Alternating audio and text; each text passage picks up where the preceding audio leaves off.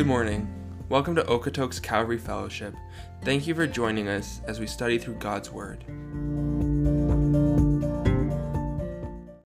Okay.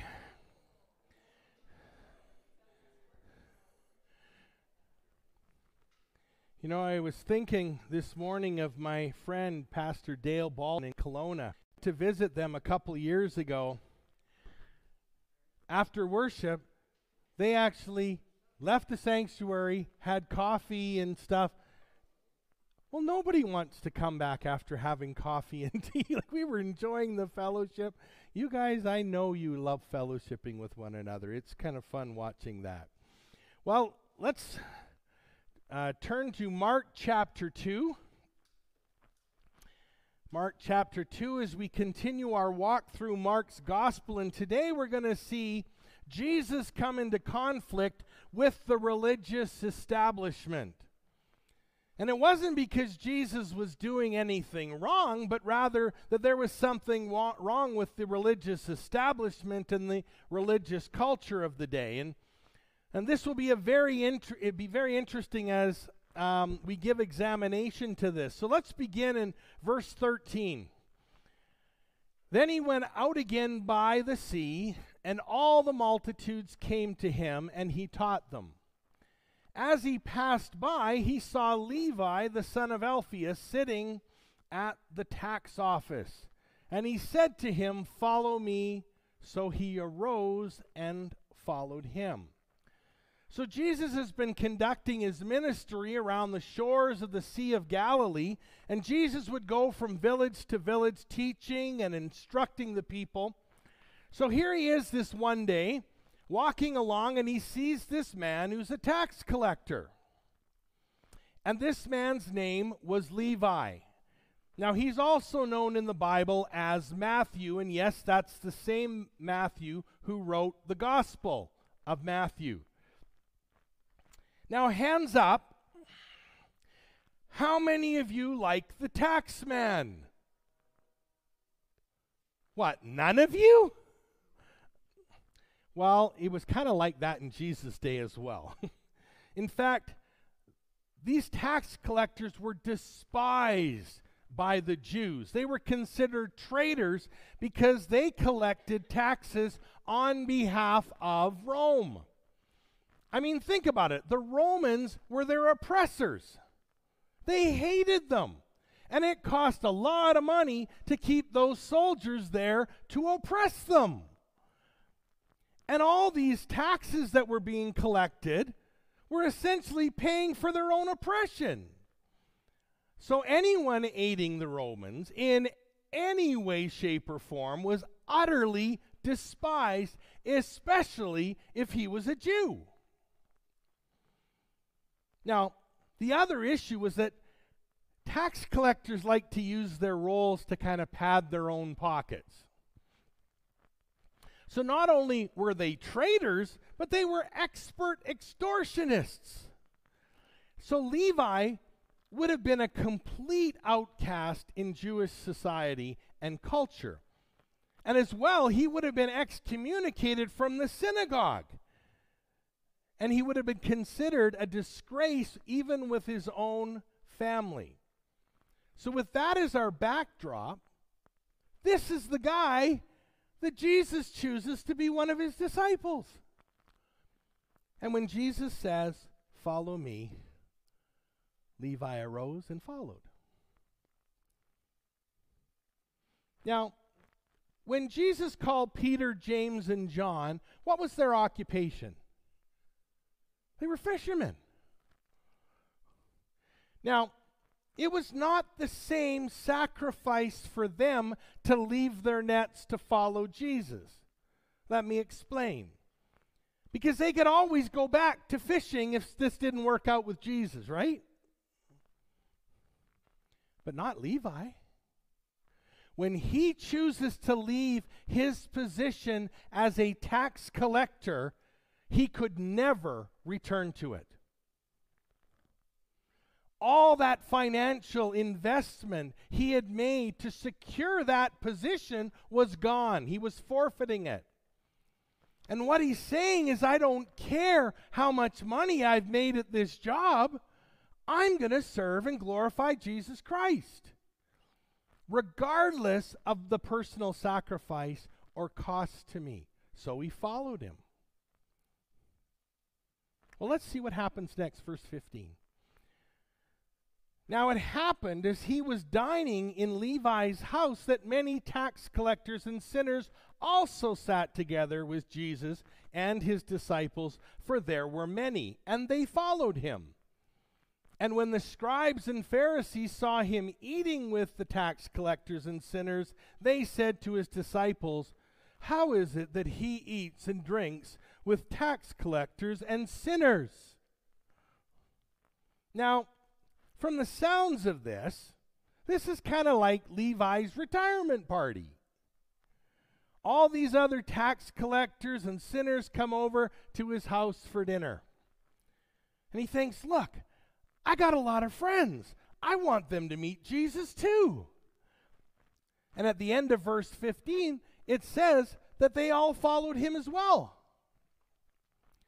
In other words, when these people got to hang out with Jesus, when they got to see the love that he had for them and that the way that he cared about them, it changed their hearts. And they said, we want to be followers of this man too. And Jesus was showing that he was the friend of sinners. I mean, what a scandal. Jesus, the friend of sinners. My friends, this is something that we need to communicate much better than we do. How many people in our country have that impression of Jesus? That he loves them, that he cares for them, that he has an interest in them. He's truly the friend of sinners.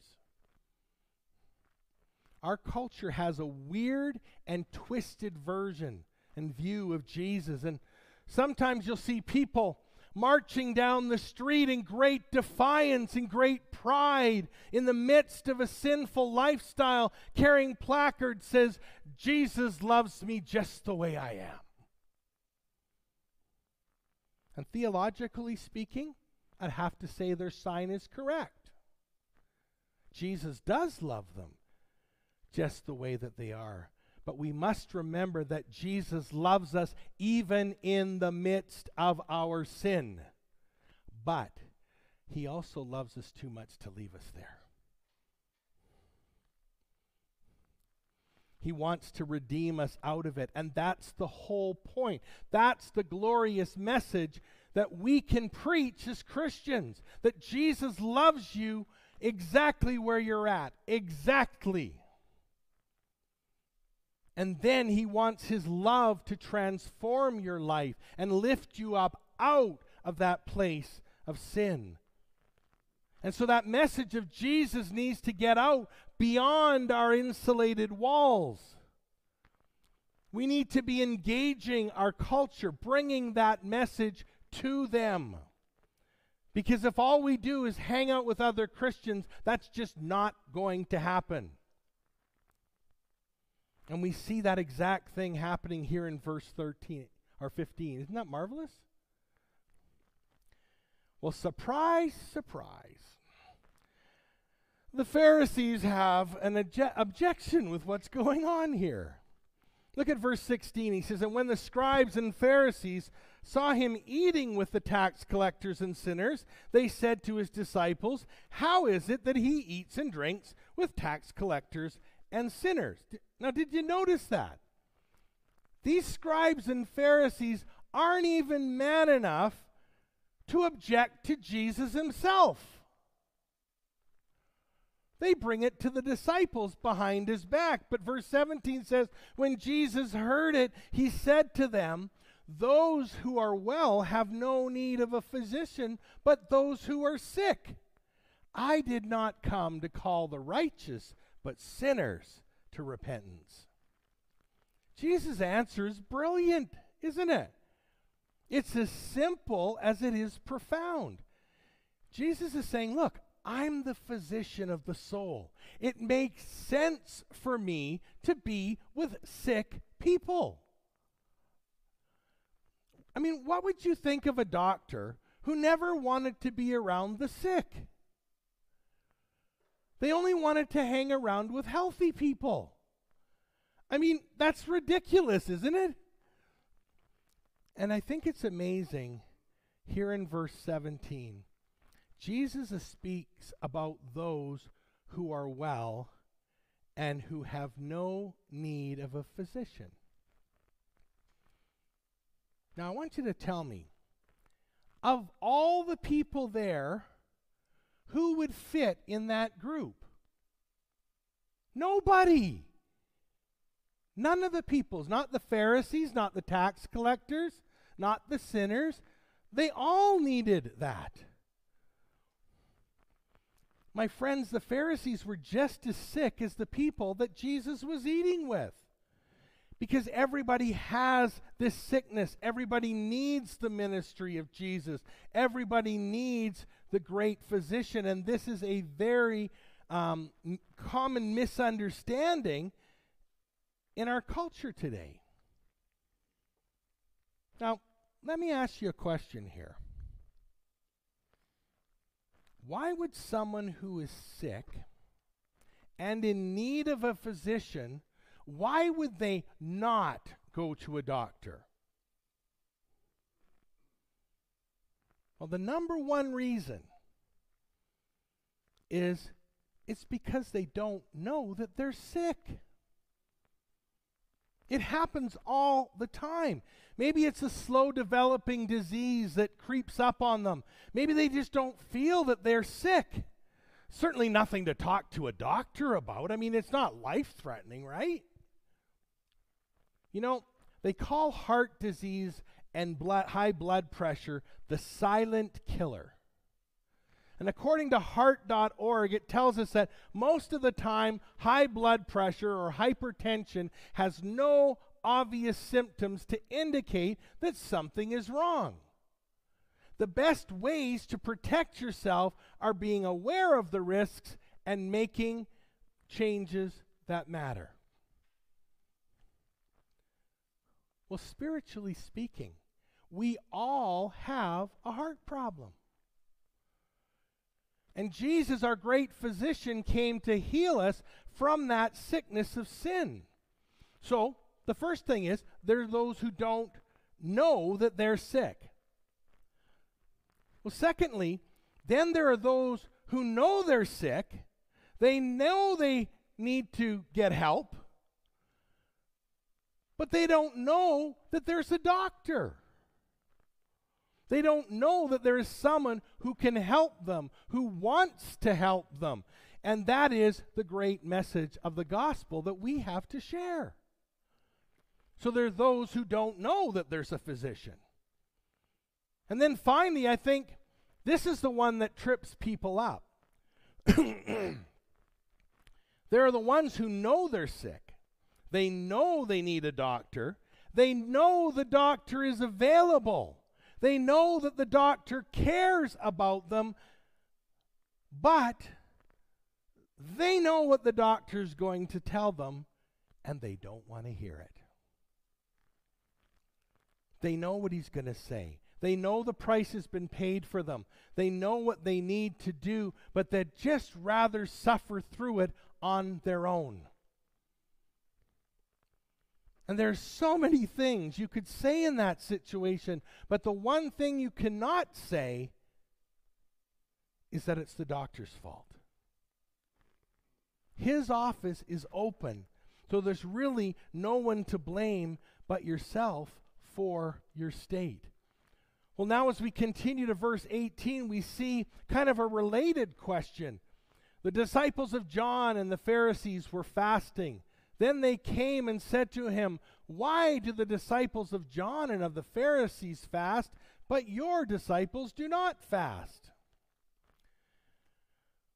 The Pharisees were well known for their fasting. In Luke 18, verse 12, it tells us that it was the custom of the Pharisees to fast twice a week.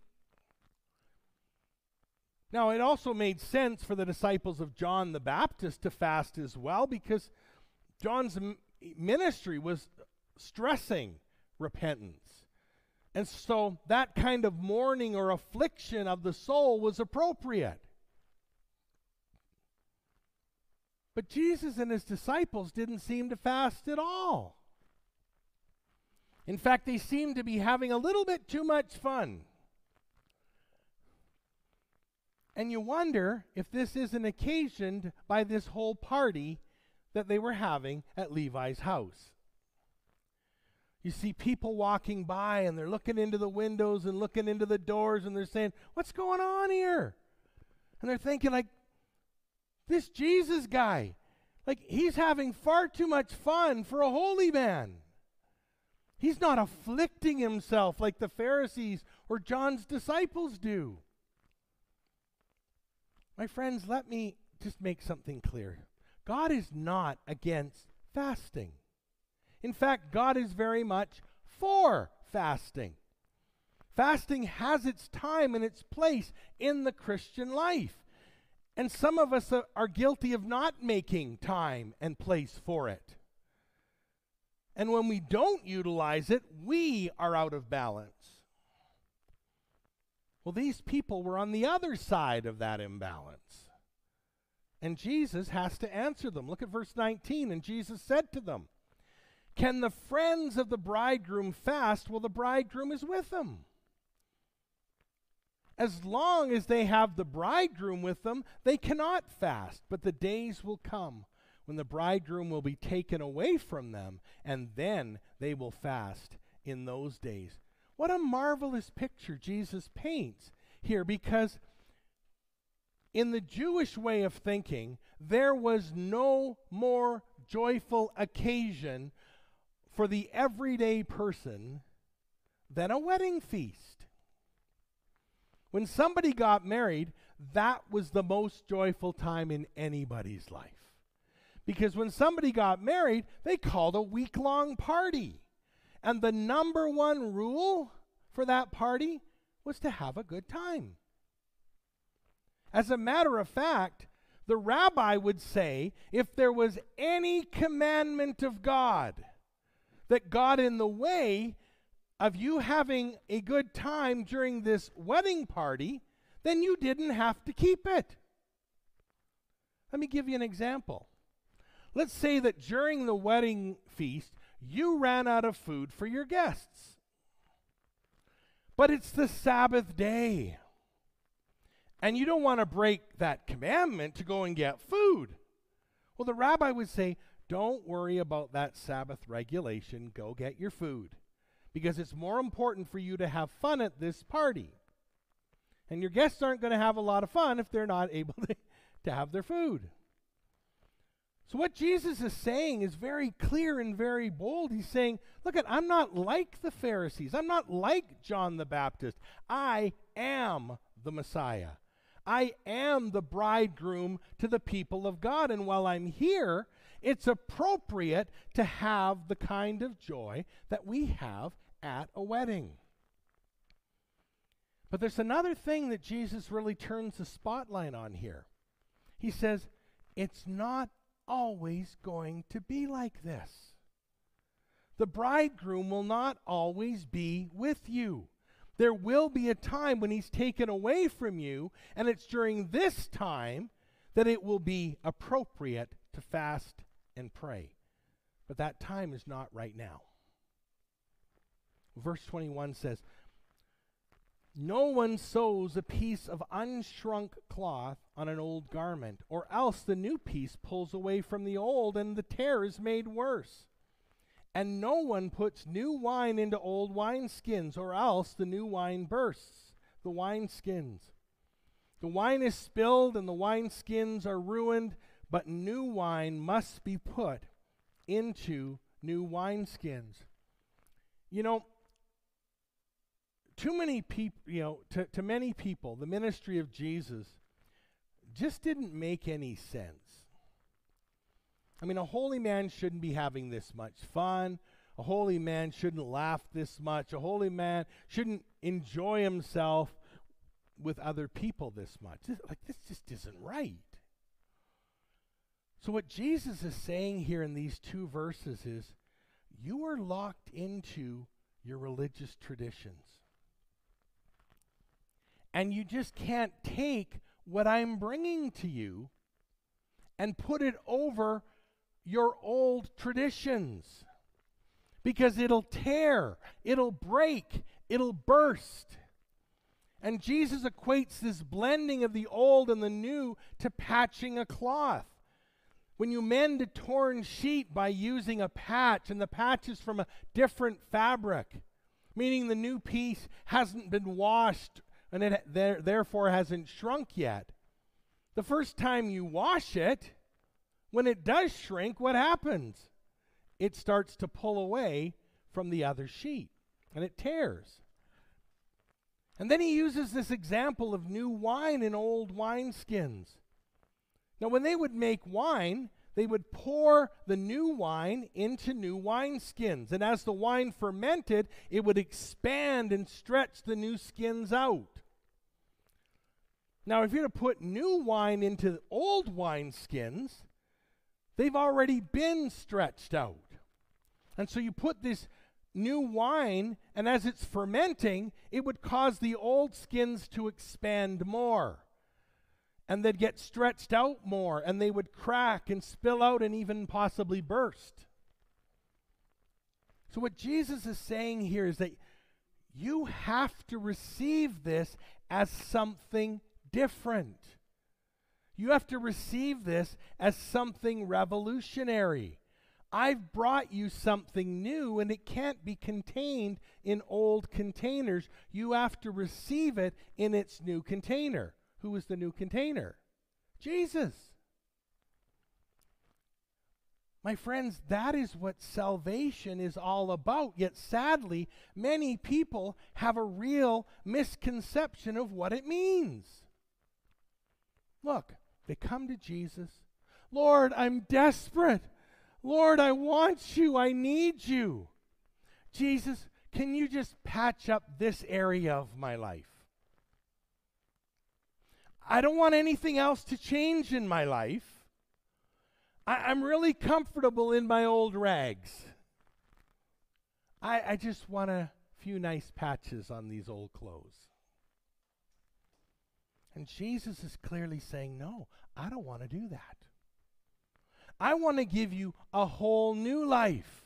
I want to exchange your filthy rags of sin and pain and desperation, and I want to replace them with my robes of righteousness.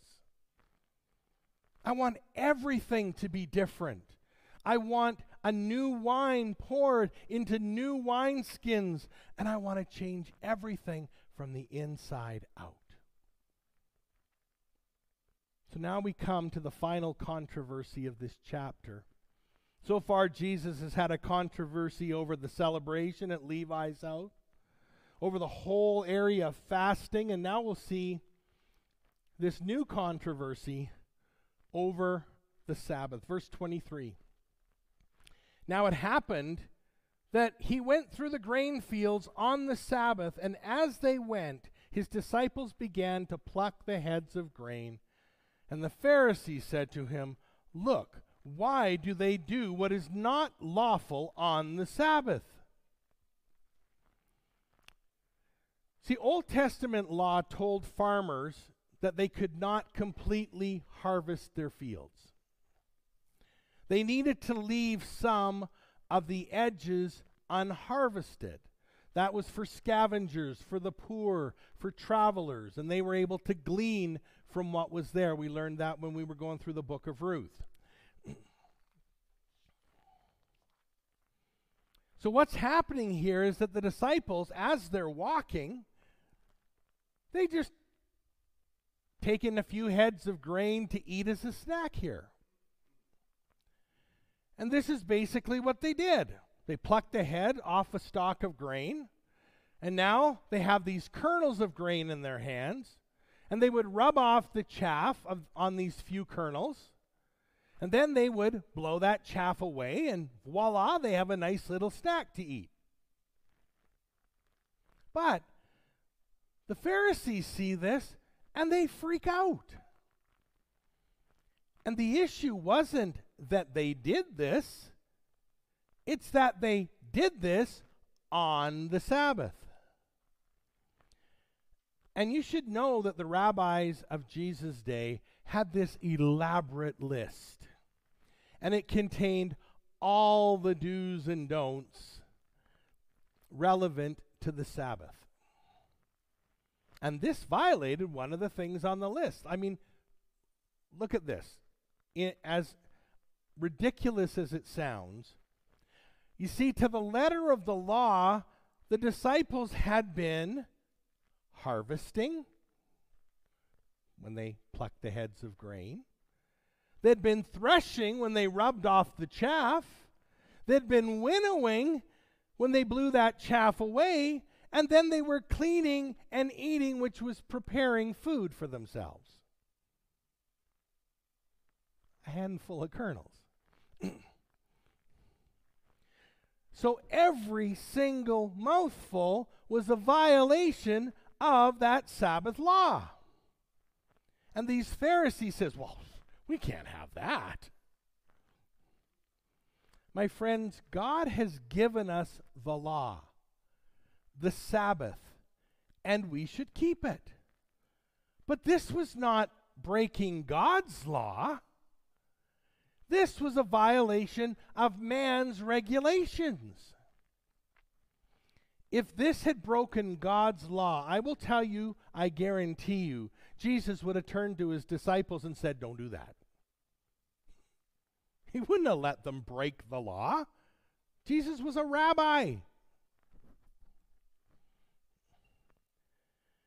And I believe that this is what really trips us up so often.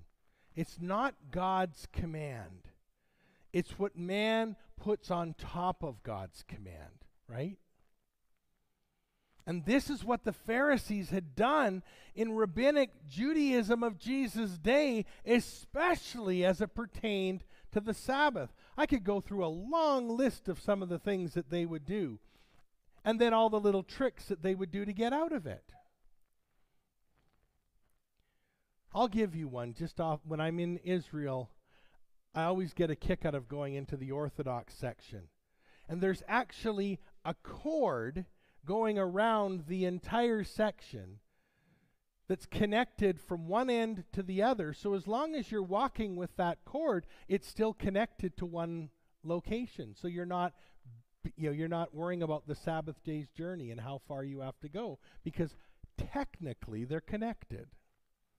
I mean, they find all sorts of different ways to get around, because as long as they're holding on to that rope, then they're connected to that facility, right? Verse 25, it says, but he said to them, have you ever read what David did when he was in need and hungry? He and those with him, how he went into the house of God in the days of Abiathar, the high priest, and ate the showbread, which is not lawful to eat, except for the priests, and also gave some to those who were with him. So Jesus says to these Pharisees, wait a second. You don't understand anything. These disciples of mine are hungry. And you Pharisees don't seem to understand that. Here's the point. The human need is more important than the ritual observance. So when Jesus uses the example of David from 1 Samuel 21, how when he and his men were on the run, they came up to the tabernacle of God and they had this holy bread that was consecrated to God and only the priest could eat it. But David and his men were in a time of need, and so the priest gave it to David and to his men to eat, even though it was a violation of the religious ritual, because the human need was greater than the religious rituals. Now, do we really understand that? Let's say that it's Sunday morning. It is, but let's say it's another Sunday morning. And you're getting ready for church. You're all showered and dressed and ready to go out the door. And you walk out your front door and you see your neighbor is moving. and they're in desperate need of help in doing so.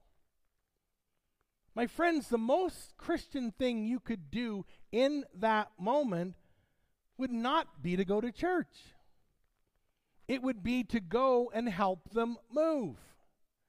The human need is more important than the ritual observance. You could watch it online. You know, you could go to another service, or, you know, it's really important to meet the need of your neighbor. But I do want to make something perfectly clear here. Yes, you need to be in the Word of God. Yes, you need to worship with God's people. But listen, human need is important too. But I want you to hear this and hear it clearly. Really helping people in doing good works is not the enemy of church attendance. Staying up too late on Saturday night is. Sleeping in on Sunday morning is. Oh, there's something I wanted to watch on TV today. Or my favorite team is playing. Or I just need some me time. Those types of things are the enemy of church attendance. And so we need to understand this, and we need to take it very seriously. Well, let's look at the last thing Jesus says here in verse 27. He said to them, "The Sabbath was made for man, and not man for the Sabbath. Therefore, the Son of Man is the Lord of the Sabbath." And here's the second reason why these Pharisees were wrong in their criticism of the disciples. And then the second principle is even more dramatic than the first one. That Jesus is the Lord of the Sabbath. You know, I can just picture the looks on the faces of these scribes and Pharisees. Their jaws must have just hit the floor. I mean, I just wish I was there. You know, when he goes and says, "I'm the Lord of the Sabbath," they're going, and if he, the very Lord of the Sabbath, wasn't offended by his disciples' actions, then these sideline critics shouldn't have been offended either, right? And so our chapter ends with Jesus taking this great, exalted place. Now, did you notice through all the verses that we've covered this morning, do you see that Jesus is really shaking things up? Jesus called Levi, a very unexpected man to call, and he says, "I'm going to call that man. I'm going to use him. You follow me." And of course, Jesus calls you this morning, doesn't he? What will your answer be to his call? Second of all, Jesus brought joy to others. There he was at this party. He's at this feast. But there in the midst of it all, Jesus wanted to bring joy into their lives. And Jesus wants to bring joy into your life this morning. And finally, Jesus put human need before religious rituals. He said, look, it's more important for us to honor him. It's more important to meet the human need. He's in the first in our lives and in our actions. What kind of a message would it send if you just ignored your neighbor and just walked off? Well, where did you go? I'm struggling. Where did you go?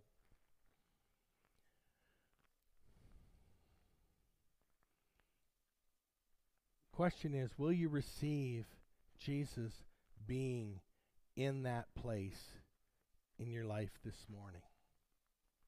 Will you recognize him as being not just the Lord of the Sabbath, but the Lord of Monday, the Lord of Tuesday, the Lord of Wednesday, and so on? Having the Lord God over every single day on the calendar. And that's how Jesus leads us this morning. Let's pray together. Father, heard that old line that says, if Jesus isn't Lord of all, he isn't Lord at all.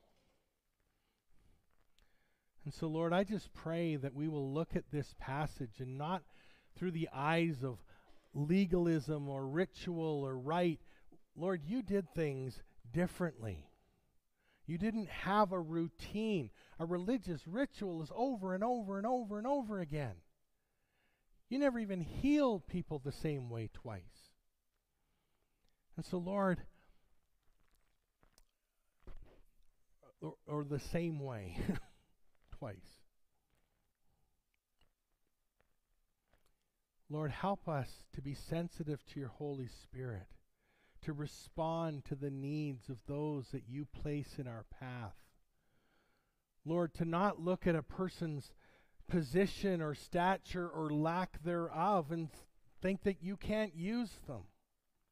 God, you saw somebody who was cast down, nobody wanted anything to do with, and you said, follow me.